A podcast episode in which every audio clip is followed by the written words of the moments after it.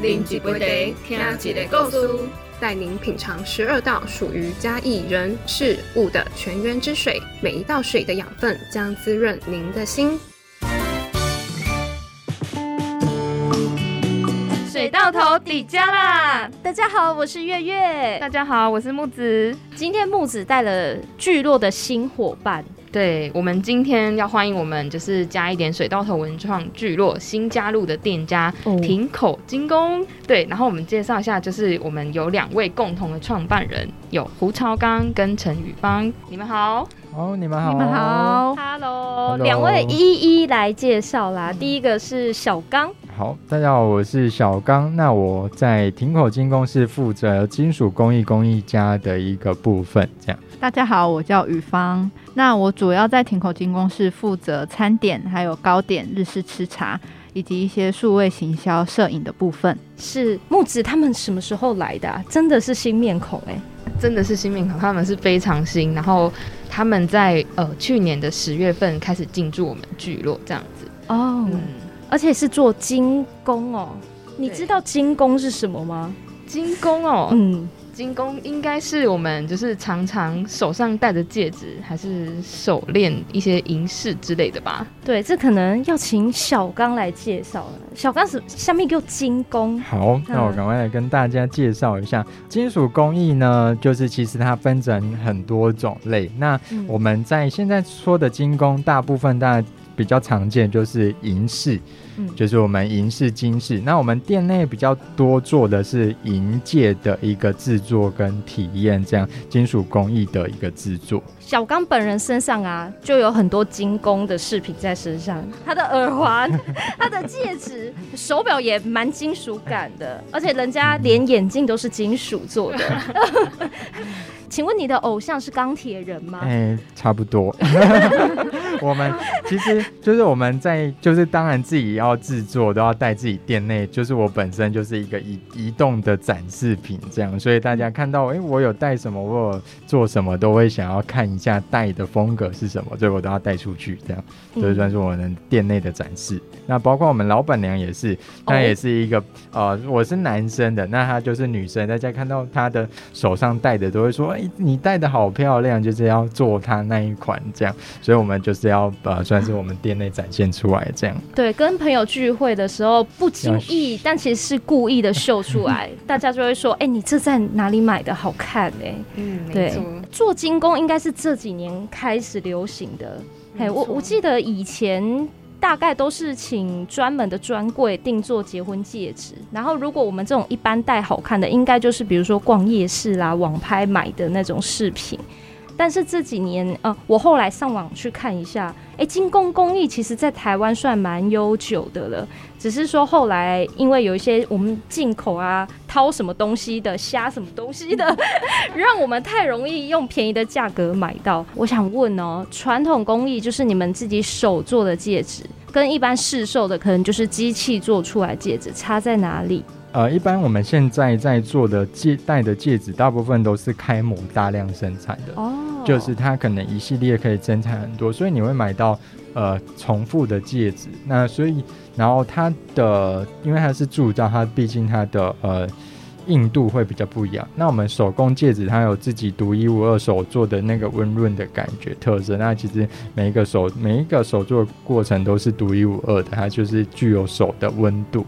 那也会做出，呃，铸造不可以做出铸造不一样的类型，这样。嗯，最重要，它因为它是透过敲打，所以它会比用磨然后做出来的密度再更好一点。它会是敲打出来的，所以会更更耐戴这样。嗯，所以一样都是纯银，开模做的跟自己手敲做出来的会不一样。对，没错。这个就是为什么可能一般精工我们去看的戒指会比一般开模做的纯银价格上会不一样的原因，因为每个都是手手敲手打出来的，所以跟大量生产的不一样。嗯，了解。现在两位把这样子的体验带回家义木子，你有做过类似的饰品吗？以前在学校里面可能有做过哦，真的。对，所以会觉得自己做的那个架子就会跟。外面买的会比较不一样，嗯，然后而且，嗯，其实，在嘉义也很少听说有这种店，所以就很好奇，为什么你们会想要在这个地方开这样子的？真的。好，那我呃解释一下，就是说我们其实店内店也没有开很久，我们去年十月才在水道头聚日落里面进驻。那其实呃我们在就是十月之前有跟他们水稻头聚落合办几场呃算是单日单次的呃精工体验活动，我们就觉得哎报名的成效还不错。那我们也发现说哎其实。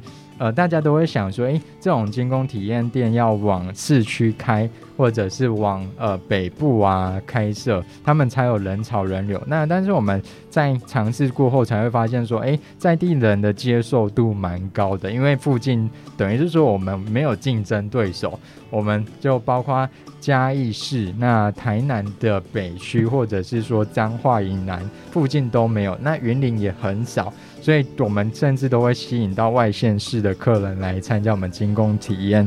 那后来呢，因为因缘际会下看到，哎，呃，就是水稻头聚落那边在招租，我们就想说，哎，我们要不要来尝试看看，就是把它正变成正式的店面？那刚好，因为我们那阵子在找寻我们的一个呃。工作空间，那后来就把它租下来了。那租下来就是我们就用我们自己呃设计的背景，因为其实我们是设计科系的。那我设计再去辅修精工，那我就把我们店面用设计的装潢把它做的日式设计风格这样。因为符合水稻头它原本给你们的那个空间嘛，对，那边都是木屋木造的宿舍，嗯，对，就是这样子的一个风格。那我们。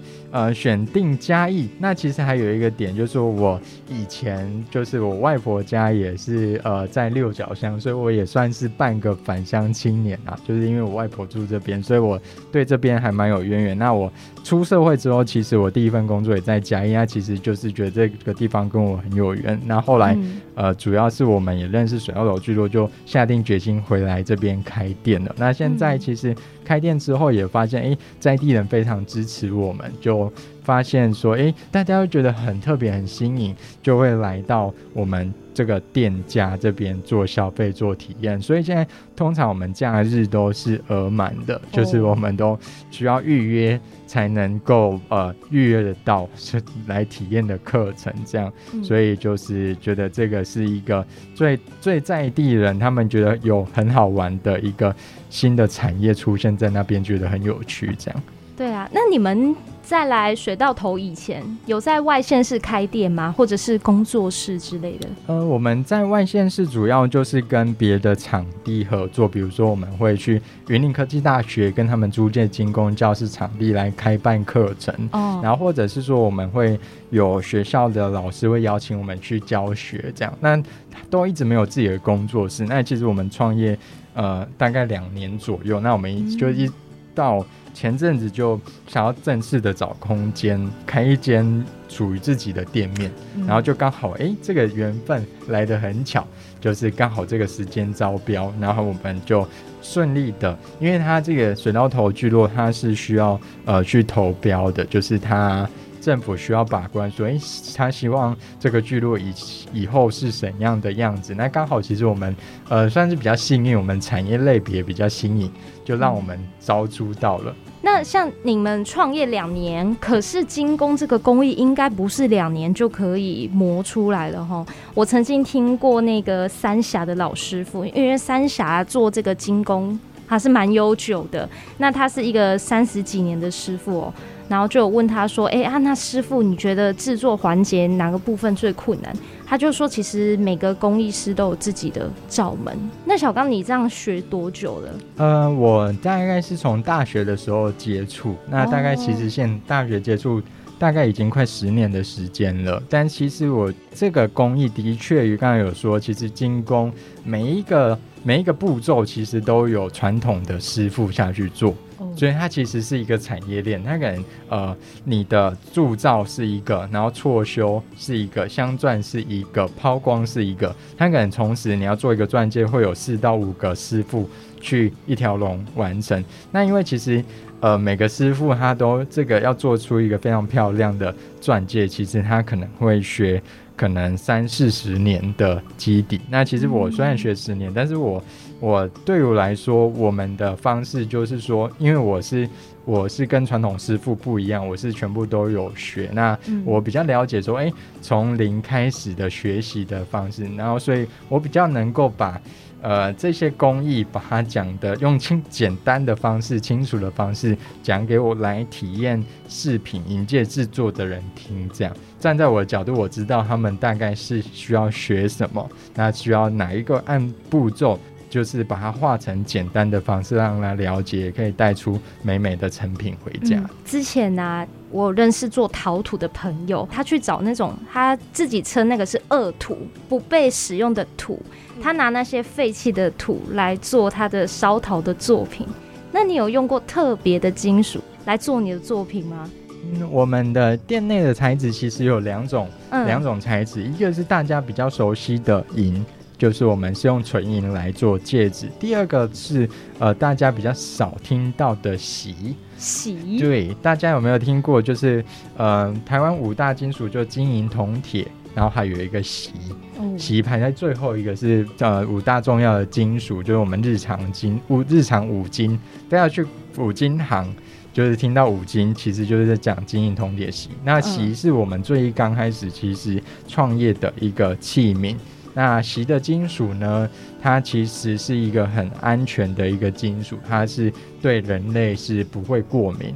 那不会过敏之外，它还有净化水质、吸除吸附杂质的一个功能。那其实我们在创业初期，我们有把它做成锡银吸管，就我们用用锡跟银的材质去做合金做搭配，用出不一样的金属。像那来到我们店内吃茶的客人就会发现，哎，我们的。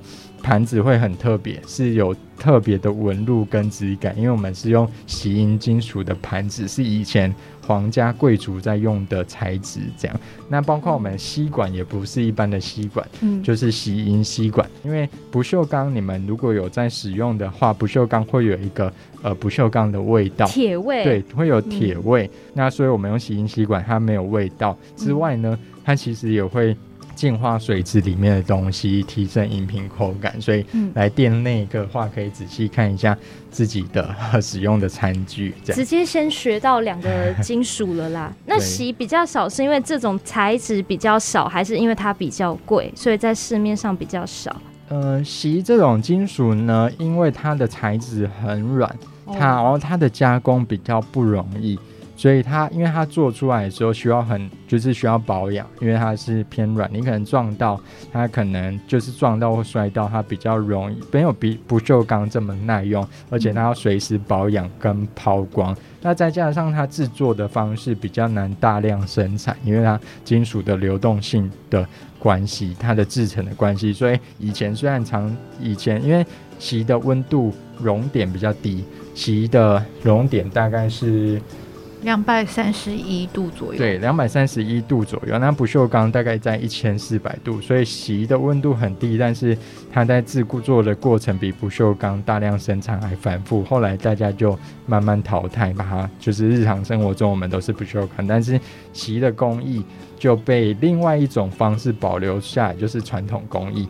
所以传统工艺很多人在做那个呃，像我们庙宇的那个呃宫妈楼。或者是说庙宇的那个灯，很多都是用洗一下去做，他们是呃跳脱日常生活用品去做工艺类的部分。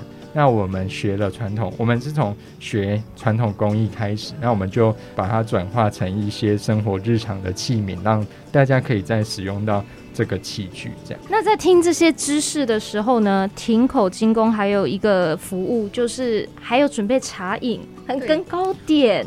吃茶听起来很日式哎，对啊，我们就想问那个亭口精工的吃茶小铺的专门处理的，对他们其实虽然两个人，可是还是有分部门，一个是精工部门，对精工部的，一个是吃茶部的，对吃茶部门。只有一个一个人这样。吃茶铺里面的话，会有哪一些服务项目？我们去可以点到什么样的小甜点，或者可以喝到什么样的饮品？好。那平时我们吃茶的话，主要是为了，就是因为我们在体验精工之后，会有一一小段的等待时间，大概十到十五分钟，是我们的银饰要用机器抛光或者是老师修整的时间。那这个时间我们不希望客人是空等的状态，所以我们就会请他说：“诶，到我们的吃茶区，我们会给他一些吃茶的折抵，然后让他可以在这个时间内享用，不会空等。”那我们的呃日式甜点。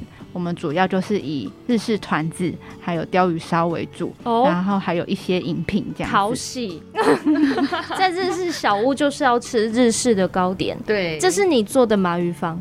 对，目前这些甜点都是我自己手做的。你学设计，你还烹饪呀？关嗯，是因为要来这边开店，你才另外去学的吗？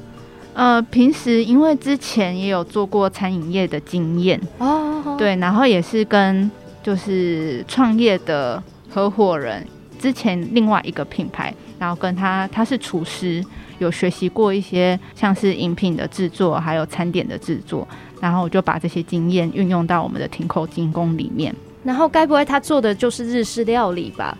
呃，也不是，他是全方位的厨师这样子。所以那你应该自己也摸索了不少啊，开发这些菜单。对，平时我自己也很喜欢在网络上看，就是这种食谱的制作，然后去研究它，然后也是经历了差不多，如果是日式团子来讲的话，我应该也试材料跟试配方，也是数百次左右。哦，对，希望可以给客人最好的。然后我们的日式团子，所有的制作材料都是从日本进口的。所以希望也给客人吃到最到地的嗯口味，这样子就是那个地方最有特色的一个复合式空间，这样。对啊，对啊。所以因为我们是买体验，就是来这边是做做饰品嘛，什么戒指、项链都可以嘛，耳环也可以嘛，哈。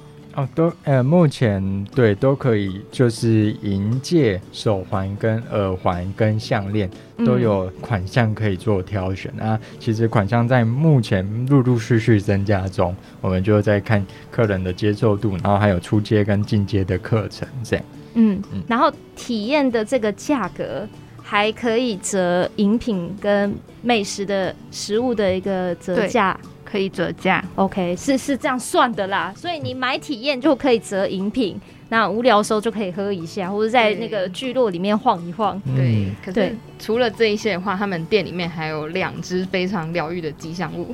谁？谁？对我们谁？店内有一只呃，有两只招财猫，因为我们秉持着呃，就是领养的概念，我们都是两米克斯哦，对，但是我们的米克斯呃，就是有混种到美国短毛猫，所以就是非常的可爱，颜值很高，对，颜值很高。然后我们的猫咪呢，就是在我还没有创业的时候，我就内心就想着。呃，大概在大学的时候就想说，我以后要开猫咪咖啡进攻咖啡厅。然后那时候就是什么都还没有，但是我就先养了猫咪，这样就从猫咪开始做这样。然后所以那两只猫咪就是呃来店里，然后它其实现在是非常乖的。那还有一个特色是我们是日式建筑，所以都有很多的梁柱，所以会有那个木梁，会有阁楼。对，他们可以在那是算梁柱就是日式我们木屋不是都上面都有木头？对，可以想象成大型的猫跳台。对，跳台给它爬上去，所以猫咪是我们在吃茶的时候，它可能会在你头上走来走去，就是在木头上面走来走去。然后，除非有客人召唤它们，它们才会下来。这样，嗯，猫咪如果在上面捣蛋的话，我们下面的客人要怎么办？所以我们基本上，我们如果客人来，都会。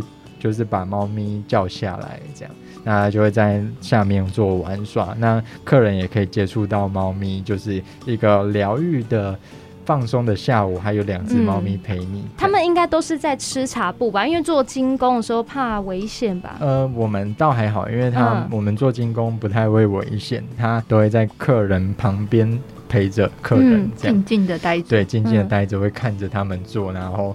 客人就是可以摸摸猫咪，也是他摸猫，对，也是他体验的一环呐。哎，那想问我们报名体验一次，整个流程大概是怎么样？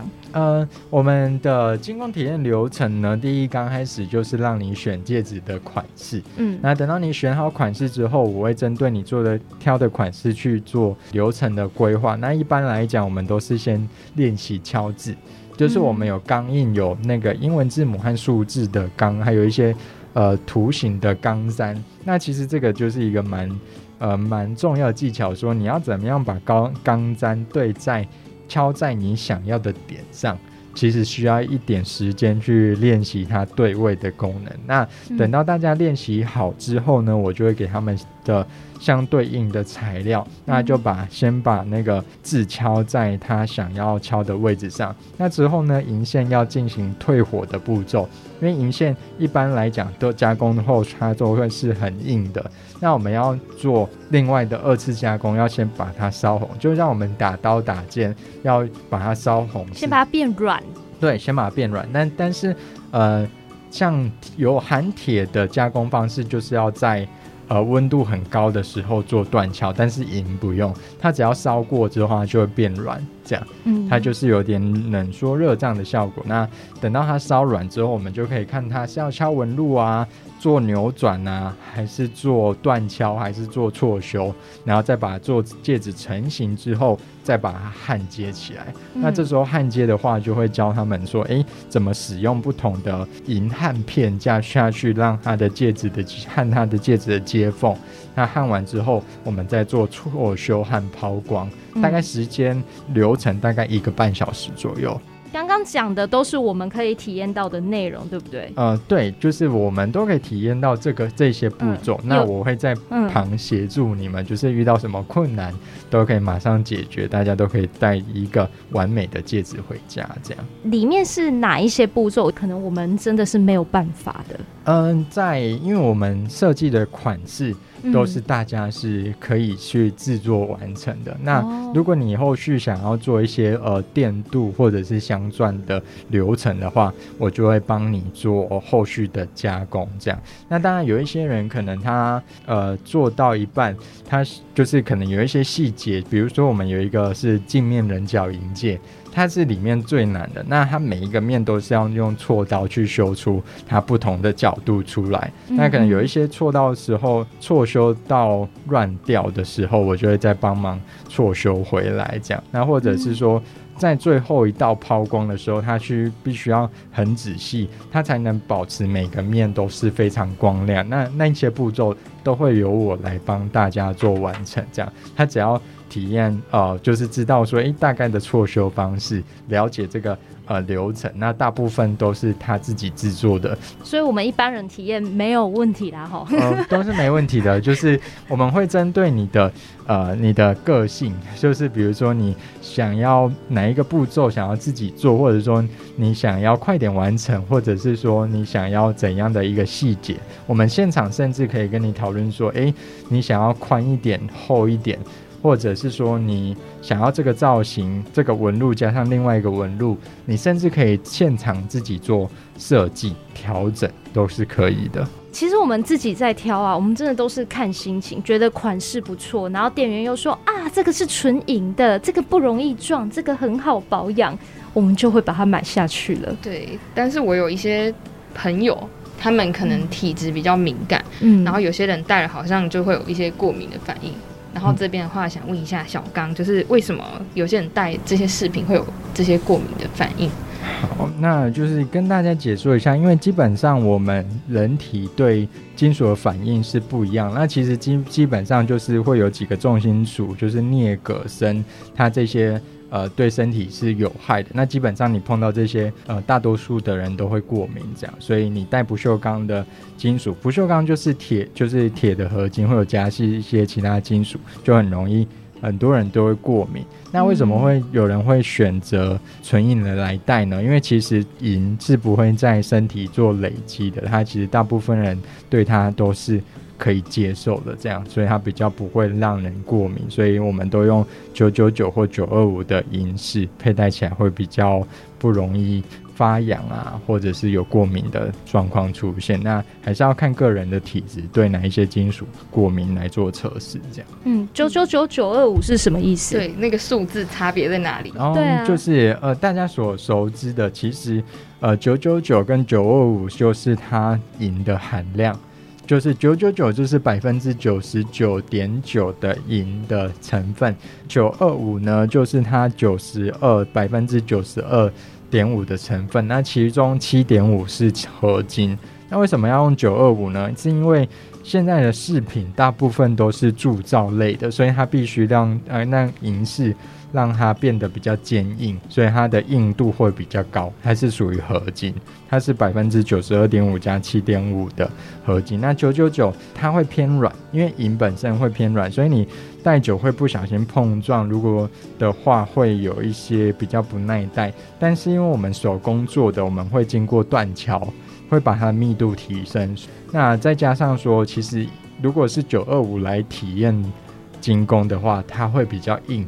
对于初学者来讲，他可能会没有办法那么好制作，整个体验的那个流程跟感觉会比较降低他的成就感，所以我们会选用九九九。还有另外一个原因是说，它的材质比较软，容易加工，大家会容易在这个材质上得到成就感，而且它也是纯银，会更不容易让人过敏。这样。所以你们家银是纯银的，对，我们就是九九九，比较外面比较少见，嗯，大部分分你都会看到九二五，所以来到我们这边是纯银九九九这样。那你们自己会出去逛的时候会挑，就是在饰品区会看吗？哦，对，我们就是因为做这个产业，就是我们当然就是去到饰品店就会哎，职业病，看职业病就会看一下哎有没有什么新的款式，或者说哎这个款式拿来体验会怎样。当然，对于每个店家材质，我们也都会观察，所以。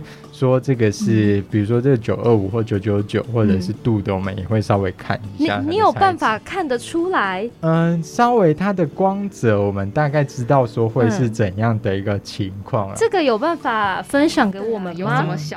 这个这个就是 呃，只能意会不能言传，你就没有办法说，因为就是你要看久才知道它大概的差别是是怎样的一个情况，很难去说。哎。是，比如说，哎，它的反光要怎样的反光？你摸材质摸久了，你就会大概知道。那我想问，平常要怎么保养这些饰品？哦，平常在保养的话，一般我们纯银戒指都是带着洗手洗澡都没关系，因为我们带着洗手洗澡，反而它会变得更亮。那我们常戴也会保持它的光泽，因为我们日常中手都有油脂会保护它，它比较不会发黑。那如果你不戴的话，我们就尽量收到假链带隔绝空气，会比较不会。有氧化的一个情况啊，然后我们都会送客人试银布，氧化的话就擦一擦，它就会变亮。那其实我们来我们店里做的戒指啊，都是有终身保护的，嗯嗯，就是我们就随时都，如果它氧化的，随时可以回来找我们帮它抛光，都是可以的。对木子，我上次啊，就是拿那个试影布去擦金色的戒指啊，它就变成银色的。这所以它原本是全金的吗？我买的时候是金色的啊，结果想说保养一下，擦完之后变另外一个颜色。我觉得它失去光泽了，哎，殊不知擦完那一层就不见了。电镀的就没有办法。哦，这就是电镀。那玫瑰金也是电镀吗？呃，玫瑰金的话有电镀的跟纯就是玫瑰 K 金的戒指。就是要看它是电镀还是 K 金的这样，嗯，大概千元一千元左右的应该都是电镀的吧？一千元都是电镀，然后 K 金大概要五六千吧。对，像我这种金色的，哎，千元出左右，哎，都是电镀的。嗯，对，所以就不可以用试银布擦。对，就不，然后 K 金也不建议用试银布了，因为毕竟它还是会抹掉一些些这样。介绍一下我们吃茶好了。好，呃，我们吃茶最开始成立的初衷其实是要给我们精工体验的客人去享用，嗯但是后来发现，诶，我们的共同创办的余方，他做的东西就非常符合我们店内，然后越做越红。反正很多网红我就会来私讯我们说，我们就说，请问你们要预约做精工吗？他说不是，我要吃茶。对，是冲冲着下午茶茶去对我就会的觉得，嗯，我们的吃茶反而越做越红，这样。假日是非就是几乎吃茶，金、嗯除了金工区之外，吃茶区也需要预约，不然可能就会排不到这样。哦，对但平常这些预约应该都是于方在负责的，对不哦、对？对，这也是都因为我们身兼多职啊，所以刚创业初期，所以目前呃就是共同创办人，他除了设计、行销，还有我们的吃茶区的制作，所以于芳，如果我们要找你们预约啊，预约体验跟预约吃茶，要怎么预约？直接从脸书吗？对，直接从我们的脸书或者是 IG，或者是嗯直接电话预约也可以。嗯，有在做现场的吗？现场的也有，嗯，主要是看假日的话，假日人会比较多，所以哦假日我还会还是会跟客人讲说，建议都还是要预约。那嗯平日的话，可以先电话来预定这样子。其实我们做了非就是非常目前，因为我们的店内越来越上轨道了，那嗯所以我们希望把一些呃，希望可以有人参与我们创业的一个过程，因为嗯我们做了店面完成之后，我们还会做户外区。那其实目前就是缘分还没到，还没找到一个适合跟我们共同创业的伙伴出现，这样，嗯，一同来协助我们的伙伴。可是你们找的这个伙伴，他要有什么专业吗？还是？呃，最基本的就是亲和力要够，要有礼貌，这样，嗯然后还要有抗压性，因为我们店内假日是很忙的，啊，要会做精工吗？呃，不需要，就是啊，要会做日式甜点吗？都不用，就是只要肯学习，嗯哼然后就是我会带着他做对，哦我们都会教流程。教他做。那其实只要有亲和力，呃，肯学习，然后有一定的抗压性就可以。这样会很难吗？有一点老生常谈的感觉，但算是这这个行业算是蛮嗯新的，对而且可以学到精工艺术，嗯但还可以学到一些餐饮。对，然后因为水到头这个点算是比较特殊，所以有时候还可以参与一些聚落的市集活动。算是说这个工作可以学到蛮还不少东西呢。你们叫亭口精工嘛？对干嘛叫亭口？亭口是什么意思？亭口精工呢，其实我们英文名称原本叫听口。嗯那听的意思，因为我们在创业初期就有想到说，听是那个席的翻译，coffee 就是咖啡的意思，所以哦听口就是呃金属加咖啡。嗯那后来我们在我们原本一直在思考我们的中文名称要叫什么，那后来其实我们在日式建筑这边呢，其实这边就像一个庭院，然后有一个呃呃算是庭院一个就是口，就是其实是一个房子的概念啊。院所以对院子就是亭口，就很像有一个院子，有一个呃吃茶区的这个概念，这样。很符合这个聚落的宿舍群，刚好就是要我们也在那个大树的后面，也算是真的是叫做亭口对，，就是在庭院的前面亭口的概念。那今天非常谢谢所有的来宾，谢谢你们，好，谢谢谢，谢谢，拜拜，拜拜。